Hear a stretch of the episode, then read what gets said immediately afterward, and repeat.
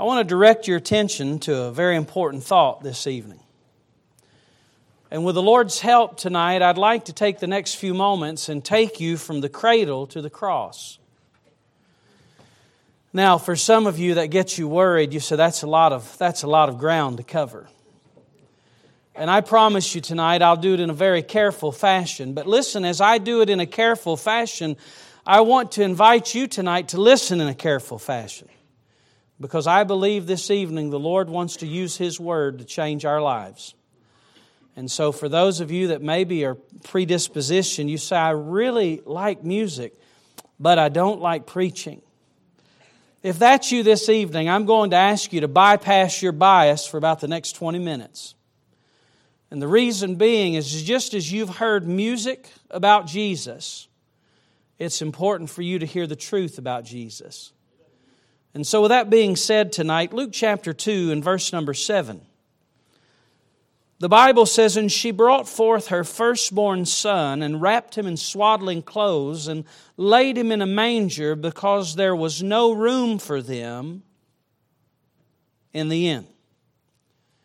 And basically, in that one verse tonight, we find an introduction to the birth of Jesus. We find him in his first resting earthly, his earthly resting place. We find him in a manger, or if I could use the term cradle tonight. In the day in which we live, uh, it's amazing to me, even in my lifetime, to see how the announcements and the anticipations of births have intensified. Now, I'll admit, as a male, uh, I don't quite treat it the same as a female. I was excited that I was having children, but, but women just have a way. They have a way, the glow and excitement about them knowing that uh, that child is going to be born. Now, I know what some of you ladies are thinking tonight. You're like, that glow disappears at about nine months, you know? At that point, it's just like we're ready to get this over with. But you know, for ladies, you're acquainted with baby registries, they have baby showers. Men, why don't we have showers? Why don't we have showers by ourselves, chainsaws and four wheelers and boats? But for ladies, they'll attend baby showers. They have registries where you go to places like Target and Walmart, and here's all the things that the child needs. And, you know, even today, they have these, this is a new phenomenon, but they call them gender reveal parties. And uh, in a day in which there's a lot of gender confusion, I'm glad they have gender reveal parties. And in those gender reveal parties, I've seen some that were great ideas, and I shook my head at others and said, That was not a great idea. It did not go as planned. But you know, it seems like in recent days, when there's an anticipation of a birth, there's a growing excitement. There are parties that are had, there, there's gifts and showers to be given. But I want you to know that there has never been a birth that has ever taken place that was announced like that of Jesus. You know, for most ladies, they don't start announcing the birth until about nine months and then some. And then at nine months, the clock ticks, and over the next nine months, we're letting people know that that baby is being born. But do you know, ladies and gentlemen, that the Old Testament is a birth announcement? I'm talking about something that was not anticipated for nine months, but it was anticipated for thousands of years. In Genesis chapter 3 and verse 15, perhaps the very first instance that we find the foreshadowing of the arriving of Jesus, and I will put enmity between thee and the woman, and between thy seed and her seed, and it shall bruise thy head, and thou shalt bruise his heel.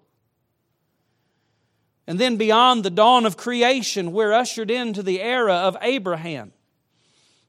And we find that a son of Abraham is to be prophesied, and that through that offspring that Abraham would be blessed. In Galatians chapter 3, verse 16, sheds light on this as a New Testament passage. It says, Now to Abraham and his seed were the promises made. He saith not, and to seeds as of many, but as of one, and to thy seed, which is Christ. And so we journey beyond the dawn of creation. We see the era of Abraham. And even in the midst of King David, the greatest king that Israel had ever known, we find that it was through the offspring of David that the Messiah would come. And we see this clearly identified in Roman, or excuse me, Revelation 22 in verse 16. When it says, I, Jesus, have sent mine angel to testify unto you these things in the churches, I am the root and the offspring of David and the bright and morning star.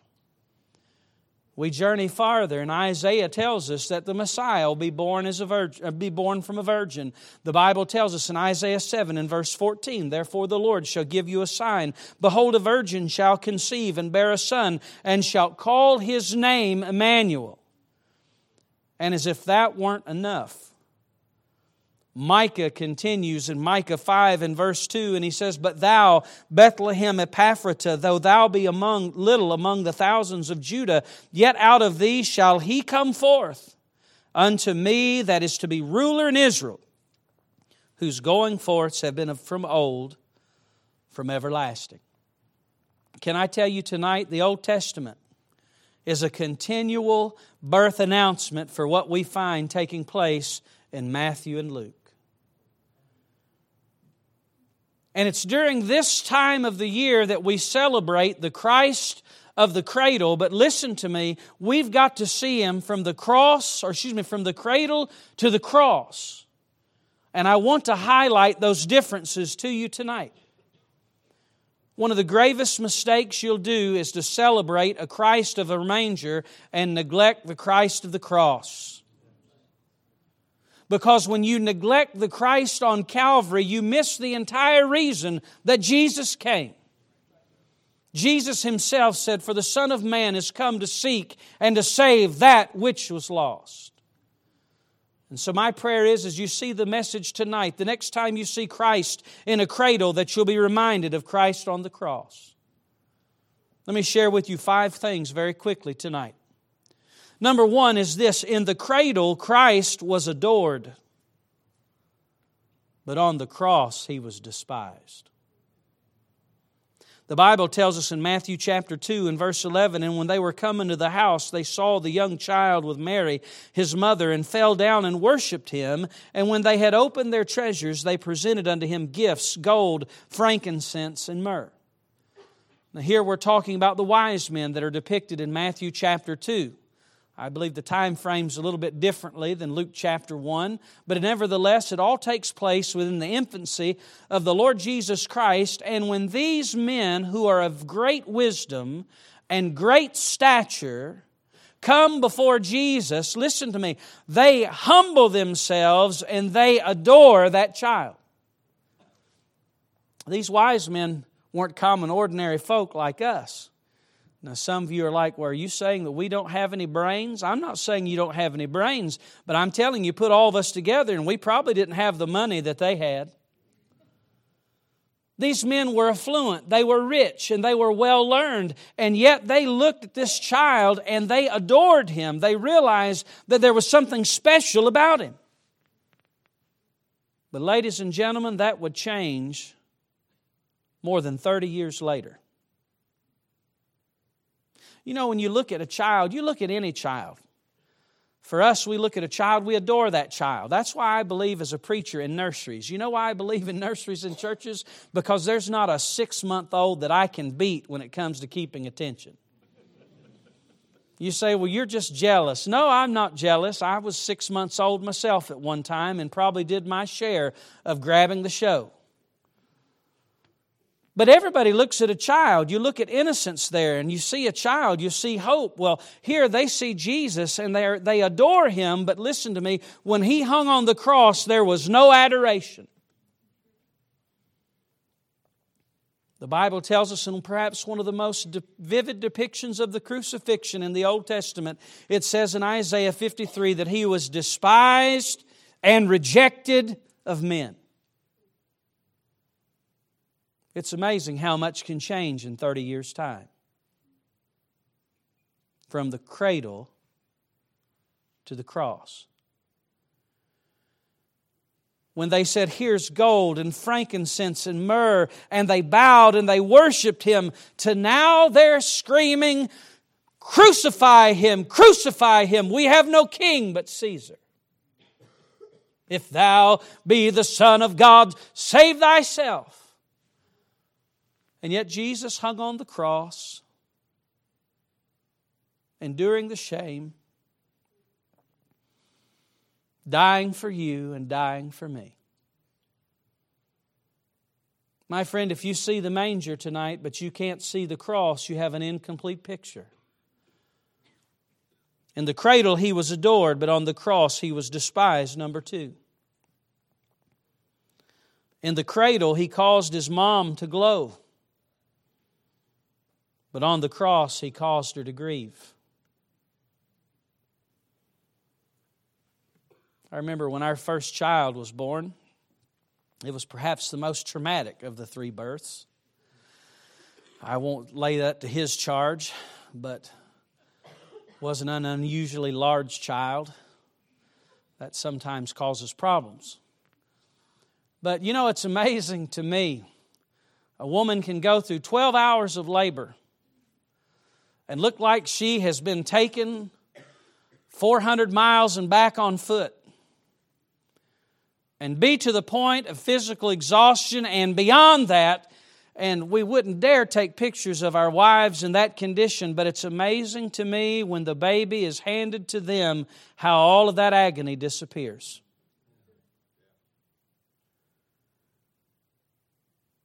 We had our nativity scene out here the, just the other night at our Lattimore Town uh, Christmas lighting. I was very proud of our students for what they did, especially the two shepherds. They were really something else.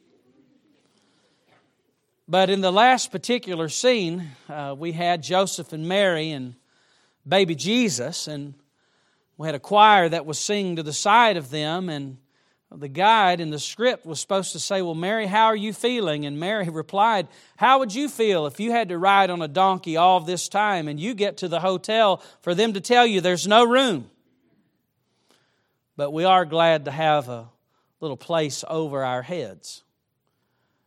But you know, all of that, all of that labor, and then finally, just like with any mother, Mary holds that baby, that child with great promise, and even just as a mother, set aside the fact that Jesus, being a special baby, the Son of God, a mother's love, a mother's embrace, how a mother's heart must glow. But 30 years later, that woman would experience something that no mother would ever want to experience. And that's watching your child die an agonizing, painful death when he's totally innocent. I believe that Simeon, whenever he was talking to Joseph and Mary early on and after the birth of Christ, and he came and he said, Now I can, I can die. I've seen the salvation of the Lord. But in his departing words, Simeon said to Mary, He said, A sword shall go through thine own soul also. And I believe that was God's way of pointing to Mary and saying, Mary, there's coming a day that your heart will be ripped apart.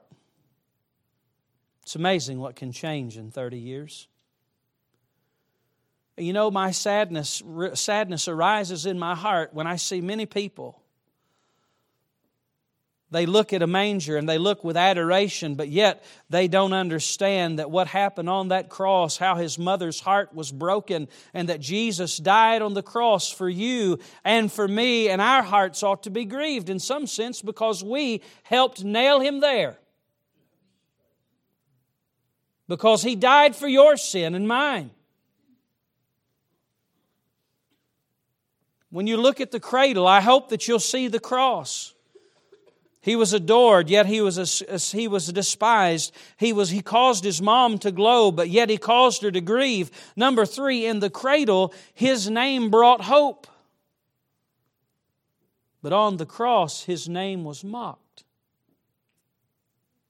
You know, choosing children's names, that's, that's a difficult thing to do sometimes our first child was born, we said, Well, we're, we're not going to know the gender. And uh, we thought there was something great about that. But I'll assure you, next two, next two times we knew the gender. It was cute the first time, but we didn't guess, we didn't know the gender. But the only problem was is we could only come up with a boy's name. Honestly, if we'd had a girl, if Karis, our third, had been first, she'd have been Miss X for about, about five hours. Mary and Joseph, they don't have this problem. Why? Because the name's chosen. Matthew chapter 1 and verse 21 And she shall bring forth a son, and thou shalt call his name Jesus, for he shall save his people from their sins. Listen to me. If you want Christmas in a nutshell, there it is. God said, for some of you that have a hard time putting two and two together, I'll just put it all in one verse. His name is Jesus, and He'll save His people from His sins.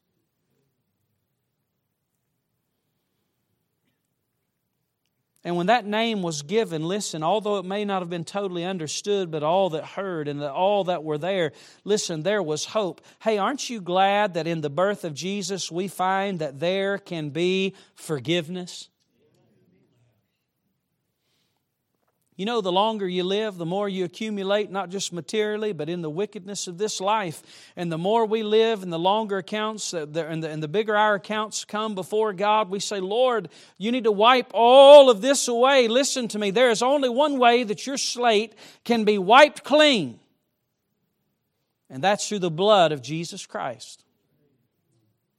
The blood of Jesus Christ cleanseth us from all sin. My friend, I want to ask you this evening does the name of Jesus bring you hope? You know, for some people, just the other day I heard as a word of exclamation, it grieved my heart when I heard it, but I heard the name of Jesus not used in adoration, but used in exclamation. And you know what I'm finding? I'm finding with the Hollywood crowd, they're doing that more and more, and the more they do it, the more uncomfortable Christians ought to feel. But what does that name bring you? When you hear that name, what rises in your heart? If you're here this evening and you're like, Christmas is just any other holiday, or you say, okay, it's another time of year, but you've never realized the significance of Jesus, listen, in His name and in that announcement, it tells us that we can have forgiveness. It gives us hope.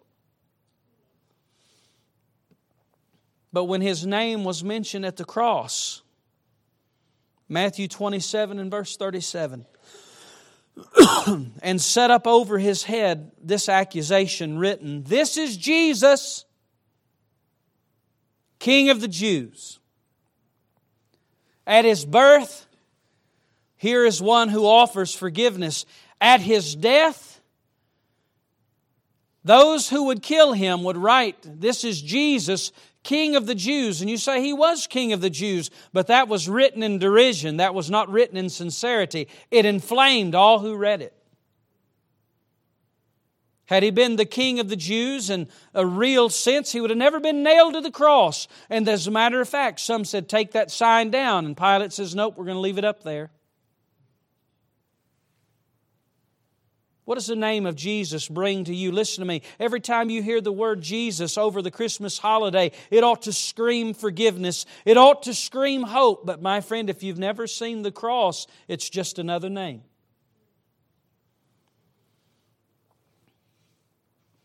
I want you to see as well tonight that in the cradle he was innocent. But on the cross he was pronounced guilty.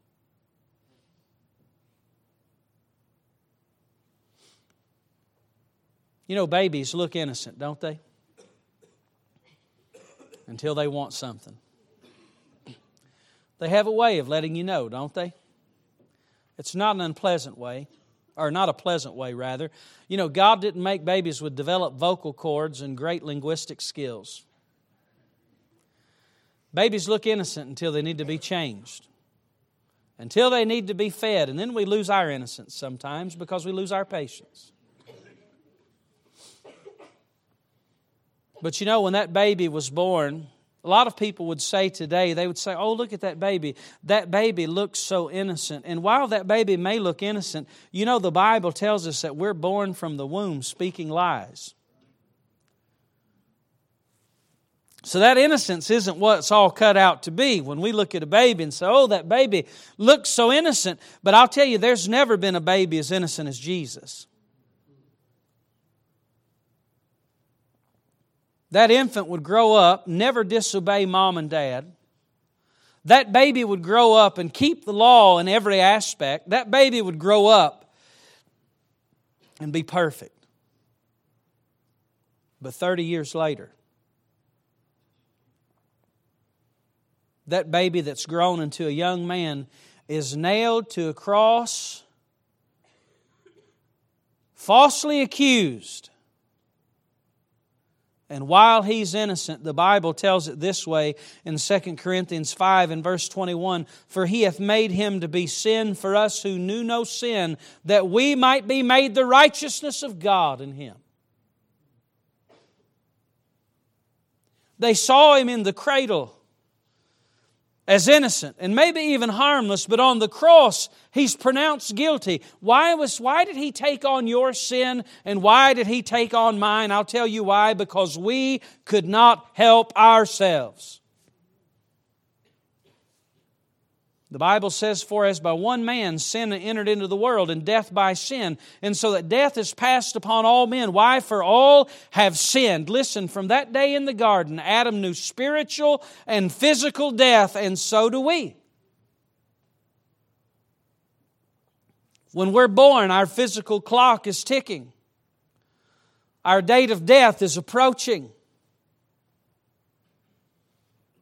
But not only will we physically die, but we were all born spiritually dead.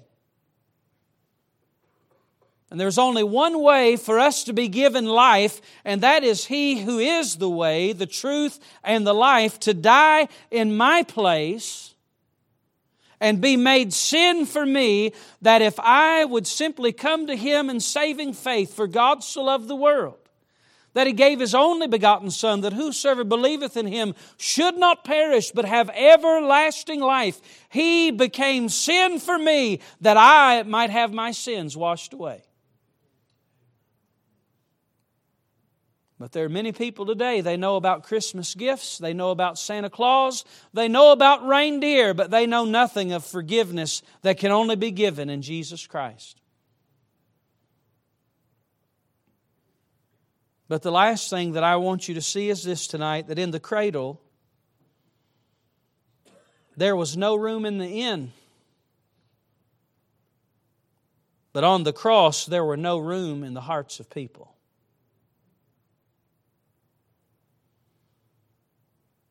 Don't think ill of that innkeeper that night.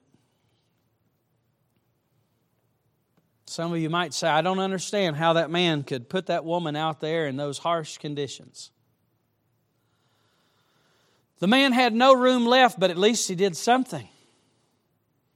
At least he tried to do something to afford this young couple and this child some comfort in a time that is most, uh, in a time where it's just most, you have to be most careful because, I mean, it, it's a very, very fragile situation. A woman is having birth having a child.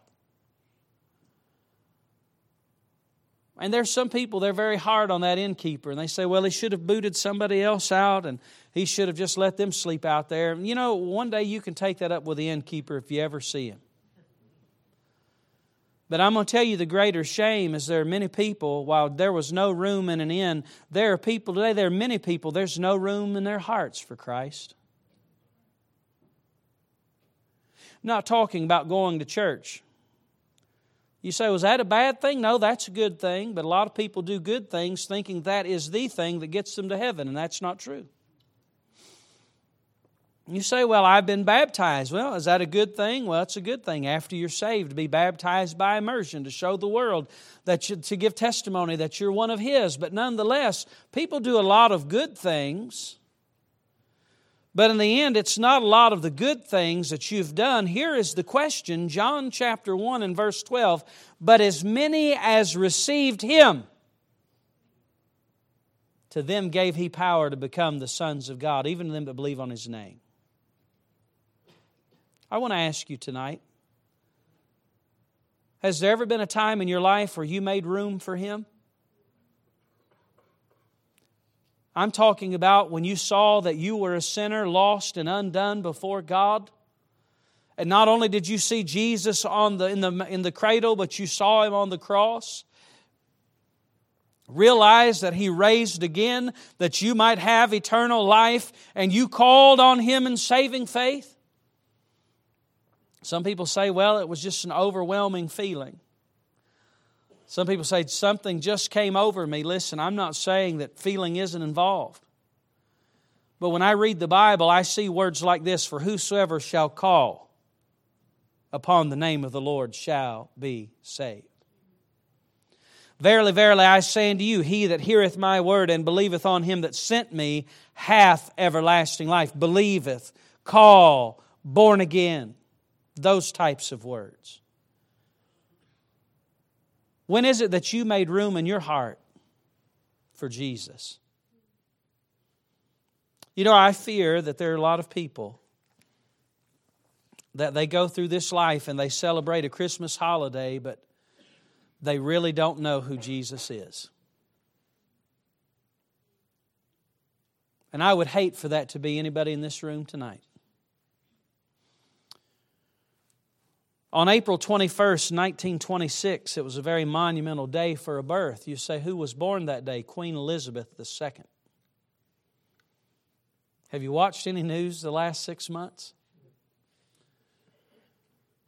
This lady, who was the Queen of England for so many decades, perhaps the longest monarch that England has ever known. If not, it's got to be close to the longest reign. But the Queen of England, her birth came and her, her life would sustain over those decades in which she would serve as the figurehead of the nation of England. But I heard a story that was related by one of her security detail that I'll never forget. The security detail was giving this particular uh, interview, and it was before her death. It was years before her death, and a news anchor asked if he had any particular good stories about the Queen, and he said, I do have one. He said, Sometimes when the Queen would be at Balmoral, the Scotland estate, uh, we would happen to go off. She would want to take a picnic, and it would be the two of us, and we would go and we would take our walk. And he said on one particular day, we were taking our walk, we had our picnic, and as we were making our way back to the castle, we came across two Americans.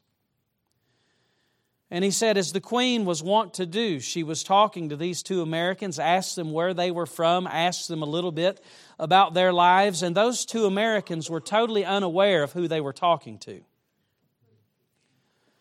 And after the queen had interrogated them, they asked her, they said, Well, where are you from? And she said, Well, I live here in England. I live over in London. And they said, Really?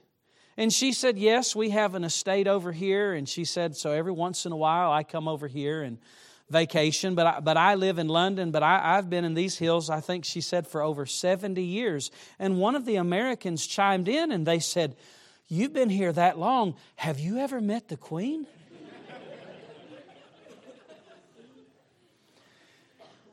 And the security detail, he said, without missing a beat. The queen looked at them and said, I never have met her, but he has, and pointed to her security detail. And all of a sudden, the attention of those two Americans turned from that woman to the, security personnel. And they said, You've met the queen? And he said, Oh, yes, I've seen her quite frequently. And they said, Tell us about the queen. And with a spry look, he said, Sometimes she can be a little ornery, but overall, she's a pretty good person. And before the man knew it, the two Americans stood by his side, handed the lady their phone, and said, take a picture. We want everybody back home to know that we met somebody who knows the Queen. And after the Queen took the pictures, the security man said, Why don't you get a picture with her and let me take it? And they stood beside of her and he snapped some pictures, and off those two Americans went. And as they were walking away, the Queen of England looked at him and he said, I, she said, I can't wait till they go home and show somebody those pictures and they're told that I was the Queen of England.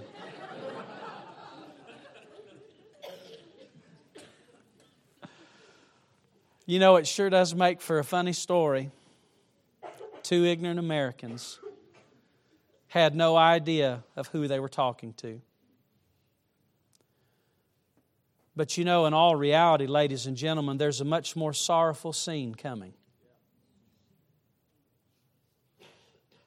Because I believe there'll be people that sat in pews just like this who heard a lot about Jesus, but in reality they didn't know who he was. But there'll be no laughing, there'll be weeping because their day is past. My friend, if you're here tonight and you've never received Jesus Christ as your Savior, my friend, look beyond the cradle and see the cross, and one day you'll be glad you did.